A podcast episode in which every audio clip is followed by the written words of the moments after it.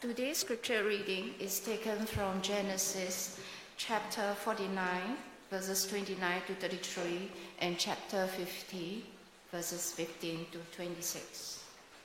Okay, you can pick up the Bible if you don't have at the pews and turn to page 40.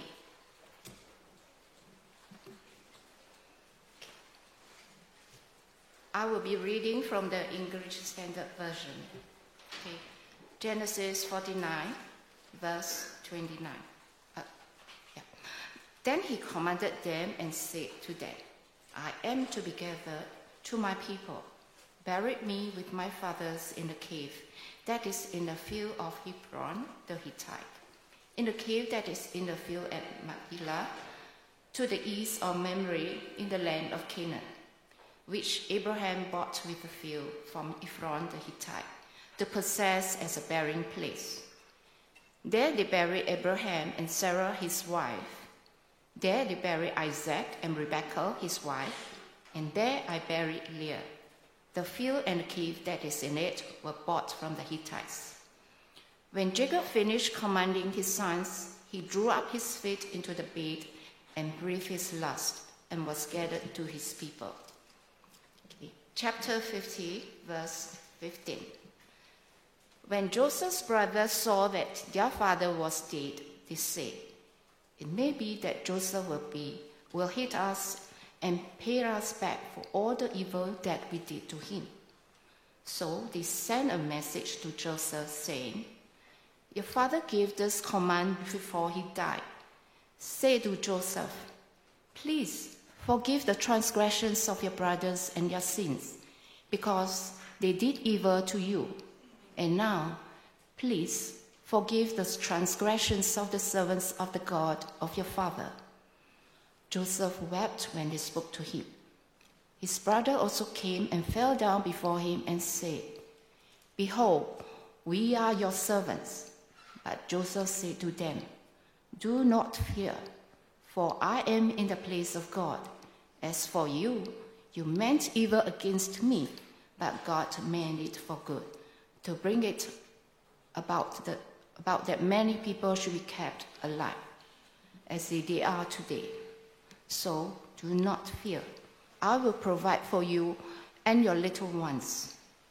Thus he comforted them and spoke kindly to them. Verse 22. So Joseph remained in Egypt, he and his father's house. Joseph lived 110 years, and Joseph saw Ephraim's children of the, la- of the third generation. The children also of Micaiah, the son of Manasseh, was, were counted as Joseph's own. And Joseph said to his brothers, I am about to die, but God will visit you and bring you out of this land, to the land that he swore to Abraham, to Isaac, and to Jacob. Then Joseph made the sons of Israel swear, saying, God will surely visit you, and you shall carry up my bones from here. So Joseph died, being 110 years old. They embalmed him, and he was put in a coffin in Egypt.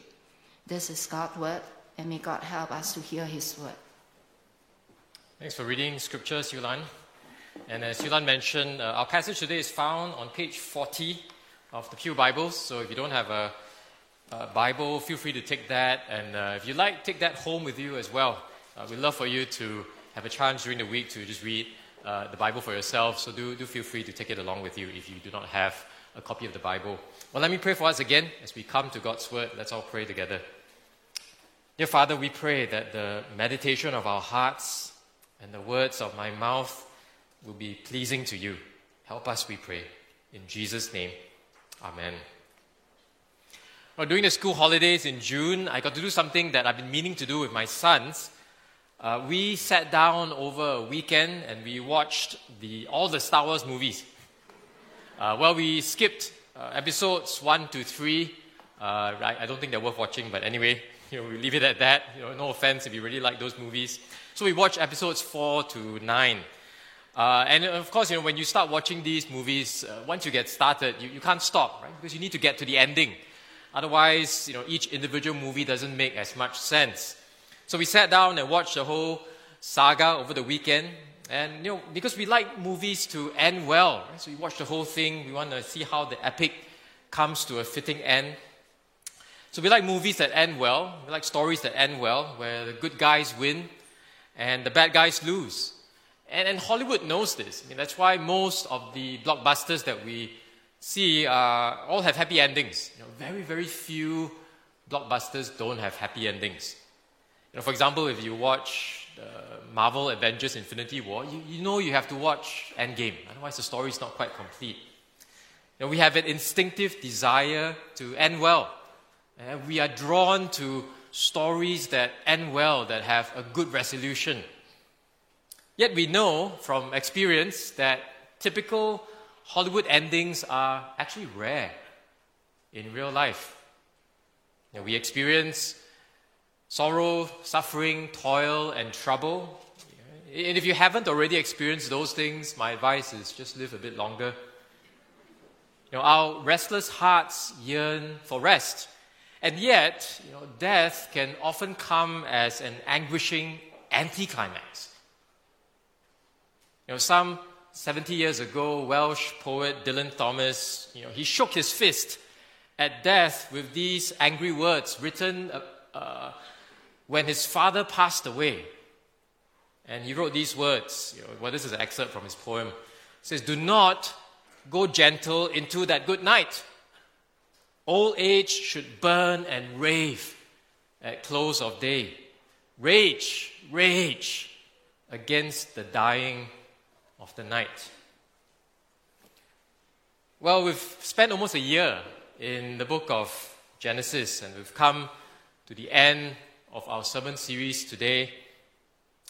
We know how the story begins. You know, it has a very good beginning. It says, God saw everything that He had made, and behold, it was very good. You know, God's creation at the beginning was characterized by perfect life, perfect joy, perfect peace, perfect rest. But then we know what happened next. Man and woman sin against their creator and everything falls apart. Creation descends into disorder, destruction, and death. And after such a glorious beginning, it seems like an anticlimax that Genesis ends with two funerals. Right? You realize at the end of Genesis, we don't get back to the garden. Instead, we have the continuation of death. Now, as Mark mentioned in his sermon last week, it is my task today to bury Jacob and to bury his son Joseph as well. And the final verse of Genesis, verse 26 in chapter 50 says, So Joseph died. Being 110 years old, they embalmed him and he was put in a coffin in Egypt. Now, isn't it striking that Genesis begins in paradise and it ends in a coffin in Egypt. But Moses, who wrote Genesis, you know, isn't just pointing us to all doom and gloom, but he wants us to see that even amid these closing scenes of death, there is great expectancy and hope. Now, Genesis doesn't quite have the happy ending that we are accustomed to in Hollywood blockbusters, but Genesis helps us to look forward with faith you know, it tells us that the story isn't over and there's more to come. And so, as we look at the lives of the patriarchs Abraham, Isaac, and Jacob, you know, this is a closing of a chapter in the biblical story. These all lived and died by faith. And they had a taste of God's goodness, but just a taste. They did not live to experience the fullness of God's promises. And they died clinging on to the hope that the best is yet to come. And remember, Genesis was first written for the generation of Israelites who had already been rescued, redeemed from Egypt, but they had not yet entered the promised land. They were still in the wilderness. And, and what do you do to what do you do for people who still live in the wilderness? You encourage them. You encourage them to press on because they're not there yet, they're not at their destination. You encourage them to press on, you encourage them to trust in God. And this is why Genesis was written for that generation originally. You know, friends, we have this in common with that original generation. We have this in common with the Old Testament patriarchs. Like all these in the past, God is also calling us to live by faith in the wilderness of this world. We're not there yet. We haven't arrived at our destination. So, if we have believed in Jesus to be our Lord and Savior, then we have come to know God's generous goodness and grace. And yet, what we have now is merely an appetizer, a small foretaste that whets our appetite for the feast to come. Ah, my friends, we, we need to persevere and get there. So, this passage encourages us not to lose heart, but to press on in faith. So, what does it mean to end well? Well, the examples of Jacob and Joseph encourage us in two ways to trust God, to keep his past promises, to trust God to fulfill his future purposes. This is how we wait while we live in the wilderness of this world. Trust God to keep his past promises, trust God to keep to fulfill his future purposes. And those are the two points that we'll be looking at this morning. So number 1, trust God to keep his past promises. Our passage begins with Jacob's instructions about his burial. Now this is the second time that Jacob is talking about his funeral arrangements. And he said he had said to Joseph earlier in chapter 47, "Do not bury me in Egypt, but let me lie with my fathers. Carry me out of Egypt and bury me in their burying place." Well, this time here in our passage, Jacob's instructions get more specific. Now he says in verses 29 to 32 of chapter 49, I am to be gathered to my people, bury me with my fathers in the cave that is, that is in the field of Ephron the Hittite, in the cave that is in the field at Machpelah, to the east of Mamre, in the land of Canaan, which Abraham bought with the field from Ephron the Hittite to possess as a burying place. There they buried Abraham and Sarah, his wife. There they buried Isaac and Rebekah, his wife. And there I buried Leah. The field and the cave that is in it were bought from the Hittites. Well, this recalls Abraham's earlier purchase of this piece of land in Canaan, along with the cave for burial. And God had promised to give Abraham and his offspring the land of Canaan. So instead of going back to the land of his ancestors to bury Sarah, Abraham, by faith, bought this piece of land in Canaan because he knew that God wanted him to remain in this land and his descendants would remain in this land. However, you know, at the end of Abraham's life, we, we see that the land promise was not fulfilled. You know, he lived by faith and he died by faith because the promises were yet fulfilled when he passed away. You know, Abraham, you know, Hebrews 11:13 says this of the patriarchs of Abraham, Isaac, and Jacob. Hebrews 11 says, These all died in faith you die in faith, meaning that you don't receive all that was promised at the time of your death. Hebrews says, These all died in faith, not having received the things promised, but having seen them from afar, greeted them from afar, and having acknowledged that they were strangers and exiles on the earth. You know, this is really important because it helps us to understand what faith is. Faith doesn't mean that we expect God to give us what we want when we want it. That's presumption, it's not faith. Biblical faith is trusting in God to provide us with what He views as best according to His word and for our eternal good. You know, God's promises are grounded in God's truth. He has not promised to fulfill our worldly desires and agendas. He has not promised to make our earthly lives easier. He has not promised to give us earthly success. But He has promised that if we are in Christ, He will make us more like Jesus and raise us up with Him in glory. And God has promised to be with us as we journey through the wilderness of this fallen world. And God has promised to keep us safe until Jesus returns and brings us home to be with Him forever in the new heavens and the new earth. Abraham, Isaac, and Jacob did not ultimately hope in a piece of property in Canaan. They understood that the promised land was not the thing, but the promised land pointed forward to something even better.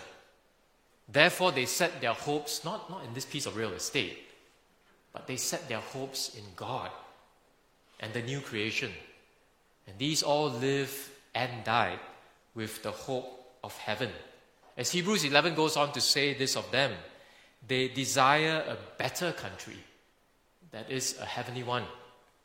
Therefore, God is not ashamed to be called their God, for he has prepared for them a city. Now, beloved, what are we hoping in? What are we hoping in? Jacob wants to be buried with his grandparents and parents, and this isn't for sentimental reasons. Uh, otherwise, Jacob would have asked to be buried with his favorite wife, Rachel.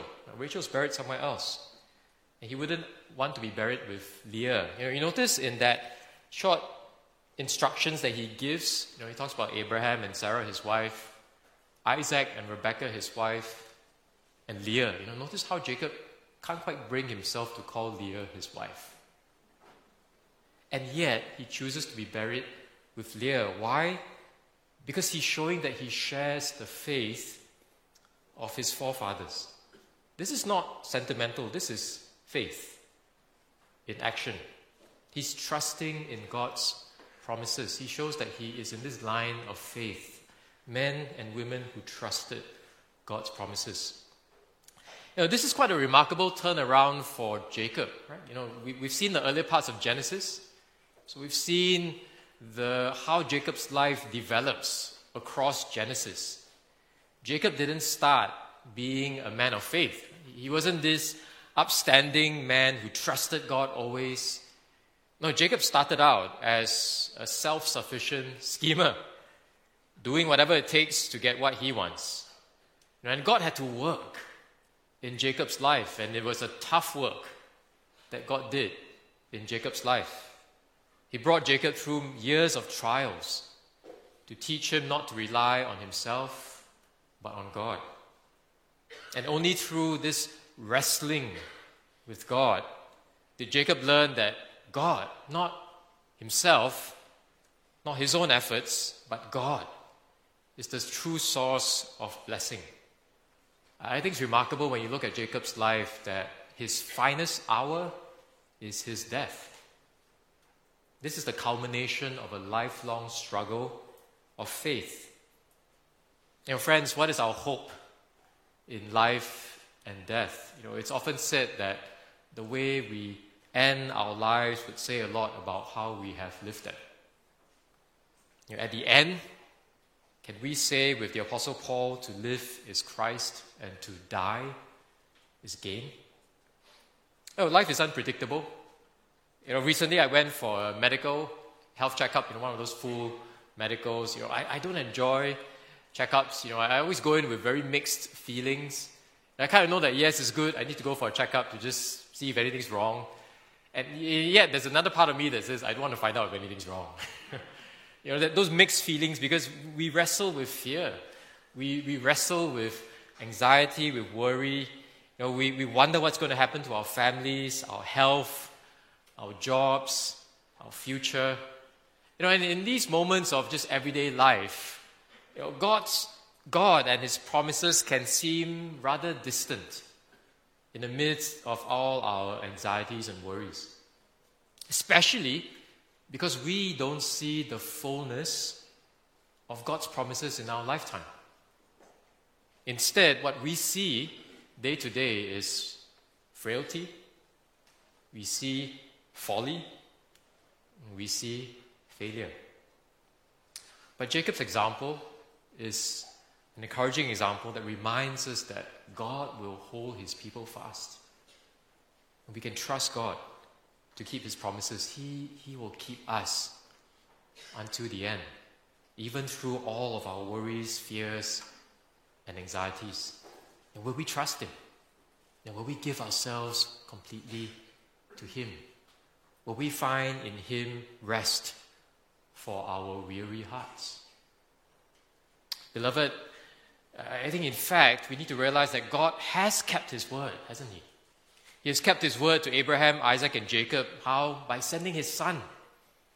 Jesus Christ has come to save sinners. And if we believe in Jesus, then we have eternal life now. We're in a much better place than Jacob was. And we can look forward to Jesus coming back to complete the work that he began in us. So, how then should we live now? The scripture calls us to not live for this world. This wilderness is passing away, it will not last. As it says in Colossians 3, set your minds on things that are above, not on things that are on earth. Uh, beloved, we need to remember that this is not our best life. It never will be. Now, if we expect this to be our best life, then we are headed for disappointment, for discouragement, perhaps even despair. And if your life is going well now, don't, don't become complacent. Don't, instead, remember that this present world is passing away. And remember what Jacob says in Genesis 49 I will wait for your salvation, O Lord. You know, why do we wait? Because we know that this is not our best life. So we're waiting for something far better. After Jacob's death, the Egyptians wept for him for 70 days as though they were mourning for a king. And this foreshadows how the nations will one day honor a son of Abraham and recognize him as king. Right? So, in, in the first part of, of chapter 50, uh, we read about how uh, Joseph asked for permission from Pharaoh to bury his father in Canaan, to leave Egypt and to bury his father in Canaan. And Pharaoh permits them to leave. And then this great company of people leaves Egypt to bring Jacob's body to Canaan. You know, and in, in Genesis 15, God had told Abraham that his descendants would be in Egypt, where they would be afflicted for 400 years. But God also promised in Genesis 15 that He would bring Abraham's descendants out of Egypt to the promised land. And this vast procession that we read about in the first half of Genesis 50 is a sneak peek, it's a trailer or a preview of what God will do for His people. Imagine you are an Israelite in Moses' day. Right? You, you read about how all these years ago the, the, the first Israelites left Egypt and went to Canaan. And you, you're meant to take courage. Hey, God has done it before. God has brought Israelites out of Egypt before, and He's brought them to Canaan. Well, yes, this one was temporary. You know, they went back to Egypt after the burial. But, but as an Israelite reading this, you're meant to take courage knowing that, hey, God has done it before, and He will surely do it again. And for us, what are we meant to take courage from? God has done it before. And what has He done? He sent His Son. And His Son has died, and His Son is risen from the grave. He has done it before, and He will do it again. He will raise us up with Him in glory in time to come. Well, this brings us to our second point trust God to fulfill his future purposes. Well, funerals can often surface underlying family tensions. I think those of us uh, who've experienced deaths in the family, I think maybe, maybe we've experienced some of this tension in our families as well. We, we, we see this in Jacob's family too. After he passes away, the, the brothers uh, have, have this difficult relationship with Joseph. Right? They're worried that Joseph will now be free to take revenge on them. Maybe now they think, oh, now dad's dead. Maybe Joseph, who has been biding his time, now has a free hand to do to us what he's been meaning to do to us all along. So they send a message to their younger brother, you know, claiming that it came from their father. They, they say to him in verses 16 and 17 in chapter 50 Your father gave this command before he died Say to Joseph, Please forgive the transgression of your brothers and their sin, because they did evil to you. And now please forgive the transgression of the servants of the God of your father. Now, I, I think the brothers probably made this up. Uh, I don't think Jacob actually said this, but the brothers were putting words in their father's mouth. And, and they made this up, probably to make their plea to Joseph more persuasive. Well, it has been 17 years since Joseph was reunited with his brothers. And earlier on in, in Genesis 45, 17 years ago, Joseph had already assured them that they were forgiven. He said to them, Come near to me, please. Do not be distressed or angry with yourselves because you sold me here. For God sent me before you to preserve life. Joseph at that point had assured them that he, did, that he didn't hold a grudge against them. Now, yet, even after all these years, you know, these brothers are still unsure of Joseph's forgiveness. But we know that Joseph forgave his brothers because he trusted in God's goodness and the wisdom of God's plan. I, I think this is a helpful lesson for us to take to heart as we think about forgiving others. You know, beloved, forgiveness flows from our faith, not in, the, not in the other person, but our faith in God.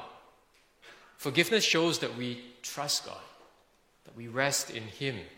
And we forgive someone not because that person has perfectly earned our forgiveness or earned our trust, but we forgive because we trust that God is able to work all things for our good and for His glory. Now, but the brothers' requests show a lack of assurance. Joseph, who held no grudges against them, is saddened by their doubt. But to their credit, the brothers honestly confess their wrongdoing. You know, this is the first time they've done that. You know, earlier on in chapter 45, uh, the brothers don't really talk about what they've done to Joseph, to Joseph himself. But here, they're very honest about what they've done to Joseph. They call it transgression, sin, evil. I think we, we can learn from this what true repentance looks like. Uh, true repentance makes no excuses. It doesn't try to self justify. You know, we call sin sin.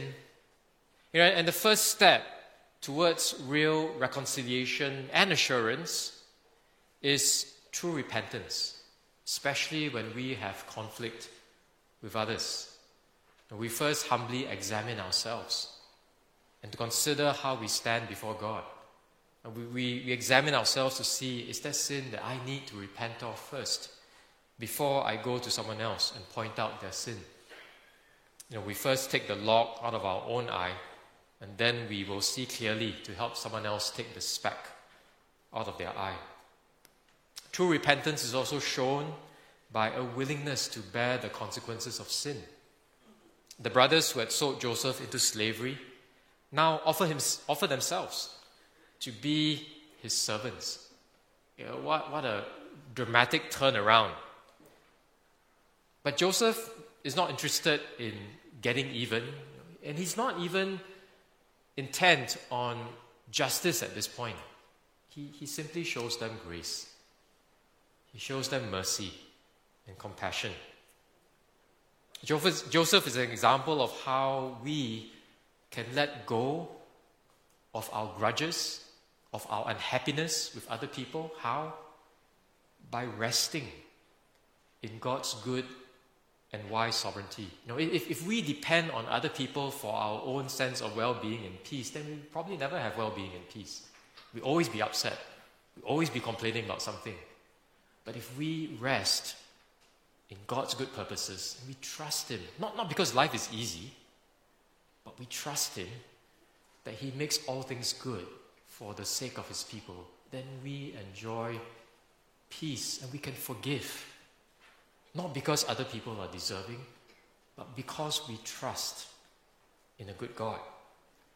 And that's what Joseph does. He holds no grudges because he believes that God is able to work all things for good, even the sins of his brothers against him. God graciously redeems our suffering. Therefore, we, we don't have to take matters into our own hands.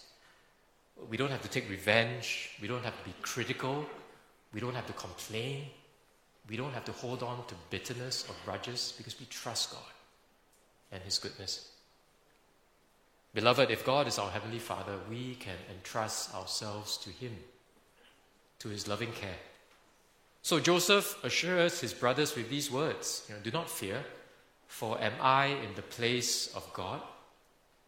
You, know, you realize that if, if, we, if we refuse to forgive, we are putting ourselves as judge and jury. We are putting ourselves in God's place. But Joseph doesn't do that. He says, Am I in the place of God? As for you, you meant evil against me, but God meant it for good. To bring it about that many people should be kept alive as they are today. So do not fear. I will provide for you and your little ones. You know, verse 20, God meant it for good. That, that's a key verse in Genesis. You know, as, as Israel wandered in the wilderness, you know, they, they, they, they read these words written by Moses, and they needed to know that this sovereign God was in control and that he would, without fail, fulfill his good purposes for his people. God meant it for good. And this tells us a crucial truth about God for us today.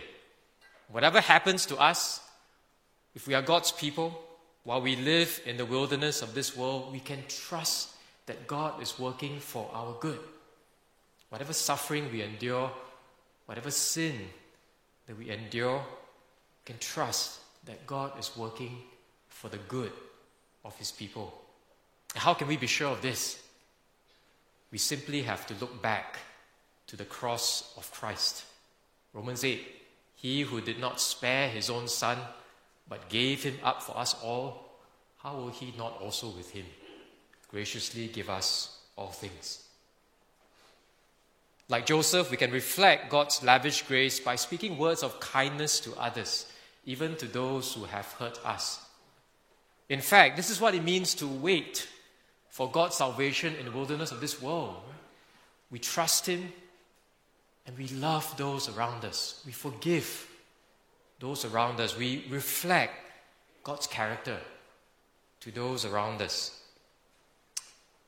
It was our sins that nailed Christ to the cross. And if God has forgiven us our sins, and beloved, shouldn't we forgive the sins of others against us?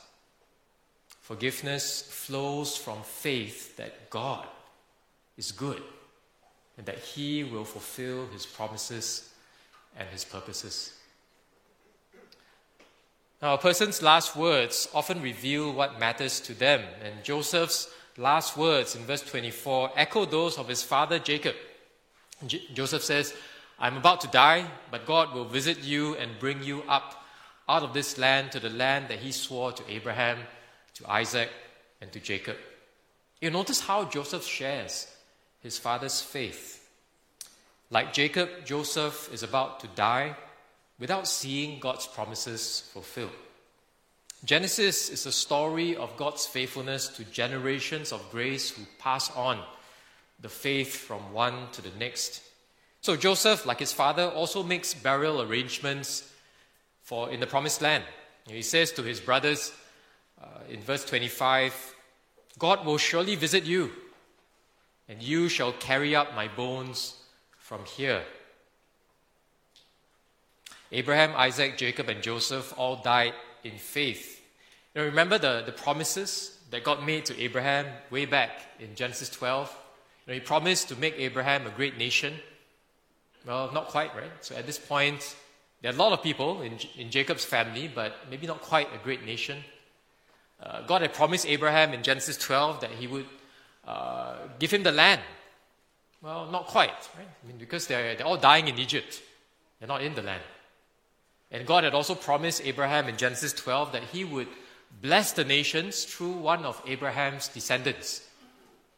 Well, he did so you know, for, for a time. He did bless the nations through Joseph, one of Abraham's descendants. But now Joseph is about to die. What's going to become of that promise of blessing to the nations? what's going to become of God's promises? So, as we get to the end of Genesis, we realize that Genesis is an incomplete story. At its close, God's promises remain unfulfilled. But the patriarchs ended well because they were confident that God would faithfully fulfill his future purposes in his time. You know, a popular saying puts it this way everything will be all right in the end. If things are not all right, then it's not yet the end. So tell yourself that this week. You know, Abraham, Isaac, Jacob, and Joseph knew that this was not the end. Their death was not the end. They had a hope that extended beyond the grave to a future salvation when God would visit his people and come to save them. You know, beloved, we are in a far better position than all these patriarchs. We live in an age of fulfillment. We have the benefit of hindsight because we can look back to how God has already kept his word in Israel's exodus from Egypt. So, for example, Exodus 2 tells us that God heard the groaning of Israel in Egypt and he remembered his covenant with Abraham, with Isaac, and with Jacob.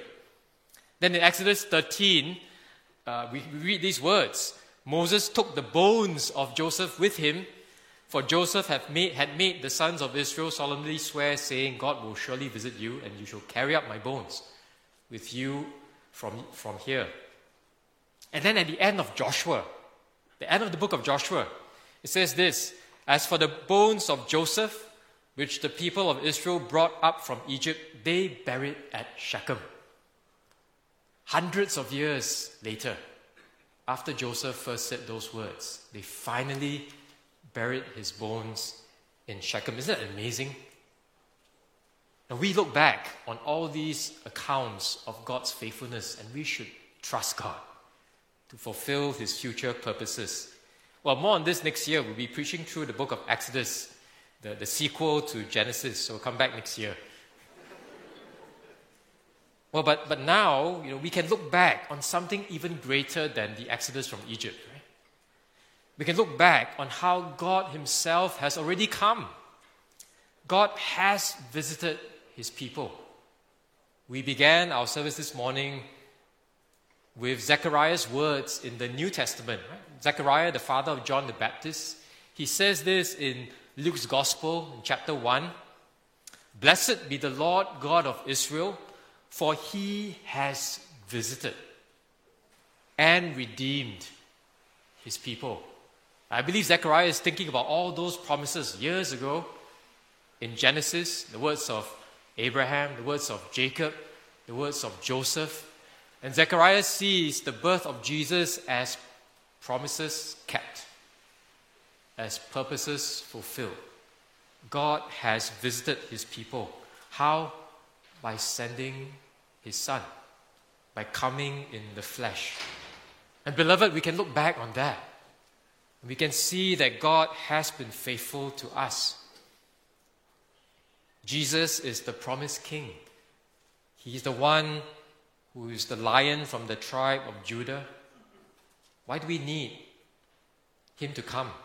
Because sin has separated us from a holy God. But this Jesus, the servant king, he brings blessing to the nations. How? By laying down his life to take on himself God's judgment so that we who trust in him might be forgiven and brought back to God. He is the one who gives us hope, real hope he rose from the dead in victory over sin and death. And now he holds himself up to us, saying, Trust me. Trust me. He is the fulfillment of God's promises, He is the fulfillment of God's purposes. And beloved, in Christ alone, we need not fear death. Because He has conquered the grave, we can be assured of ending well if we trust in Him. And we, we saw a picture of this this morning in baptism. You know, when we see those two individuals coming up from the water, that's a sign of resurrection. And that sign points us forward to our bodily resurrection in the new heavens and the new earth. Like the Old Testament patriarchs, we live in the gap between promise and fulfillment. We know life in a fallen world is tough. We will struggle with our own sin, with the sins of others, with suffering, with sorrow. The years of our life are brief, as Moses says in Psalm 90. We bring them to an end like a sigh. We die in weakness. You know, as a pastor, I have a chance to be at deathbeds, at funerals, and, and that's the same pattern throughout, right? We, we all die not in strength, but in weakness. But like Abraham, Isaac, Jacob, and Joseph, we, we trust in Jesus. We have hope that extends beyond the grave. We can look forward with faith that God will visit us again, that Jesus is coming back. You know, the story that began all those years ago in Genesis will come to a glorious conclusion in the Bible's last book. Beloved, we are still in this same story. Genesis may end with a coffin in Egypt, but beloved, Revelation ends with eternal life in the new heavens and the new earth. And he says these words Behold, the dwelling place of God is with men. He will dwell with them. They will be his people, and God himself will be with them as their God. He will wipe away every tear from their eyes, and death shall be no more. Death shall be no more.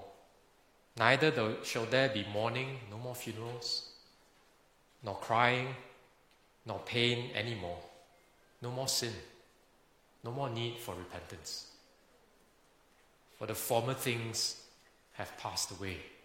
Beloved, this is our hope.